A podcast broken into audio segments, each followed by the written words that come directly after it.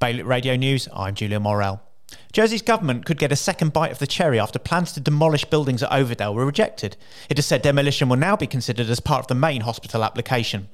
A simpler and cheaper process for enacting lasting powers of attorney in Guernsey should soon be coming into force and is being welcomed by several local charities. A 33 year old postal worker in Jersey has been jailed for six and a half years for intercepting a parcel of more than a thousand Super Mario ecstasy pills and delivering them to a 29 year old who has also been thrown behind bars. A tree planted in memory of popular Vale politician Dave Jones has been damaged, allegedly by vandals. The Douzaine has reported the damage along with the destruction of a picnic bench. More on all these stories at bailiwickexpress.com. Today's weather, rather cloudy with the chance of a shower, top temperature of 10 degrees. High tide this morning is at 8.37. Bailiwick Radio News.